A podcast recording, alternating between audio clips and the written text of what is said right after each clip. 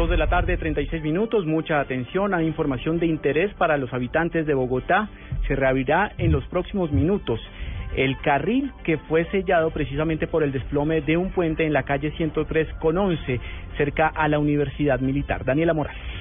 Juan Camilo, buenas tardes. La Secretaría de Movilidad, en cabeza de María Constanza García, anunció que en media hora, es decir, hacia las 3 de la tarde, será reabierta la carrera 11 entre la calle 100 y 106.